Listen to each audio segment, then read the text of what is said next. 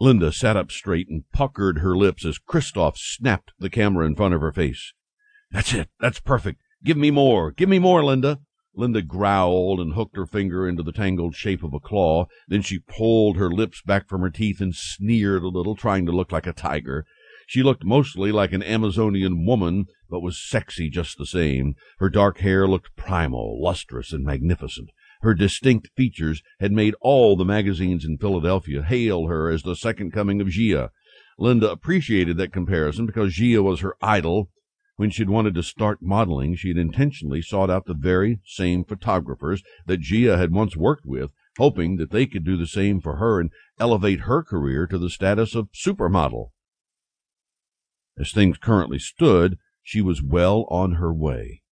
At last count, there were three billboards in Times Square currently bearing her likeness.